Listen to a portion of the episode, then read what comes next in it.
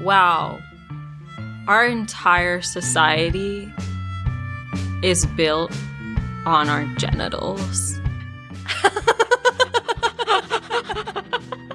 Everything's about genitals.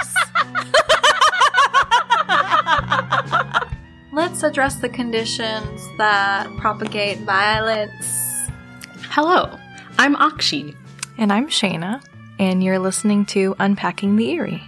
Over the course of our friendship, we quickly learned that we had very specific overlapping interests in true crime, the occult. And basically, an intelligent ghost is one that can communicate with us, and it seems like it's responding. A psychologist saying it's really rare that like serial killers engage in this like kind of myth- mixed methods mm. killing. What the fuck? Mixed methods? Mixed is this a is this a research, paper? project? Yeah. Conspiracy theories and other unknowns.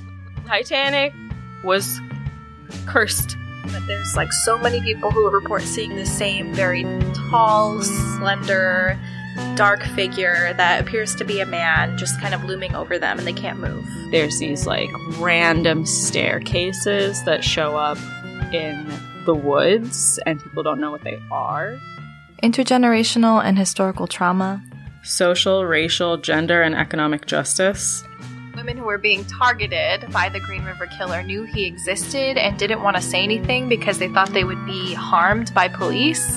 I just really wish that men would fucking call their friends out for saying and doing fucked up shit and not just say, staying silent. After many conversations, we thought the intersections of all of these things would be prime content for a podcast we've always wanted but have never found. This is that podcast. Laugh, cry, and be terrified with us as we explore the many layers that exist under the surface of these stories. Creep yourself out with Unpacking the Eerie, available anywhere you get your podcasts.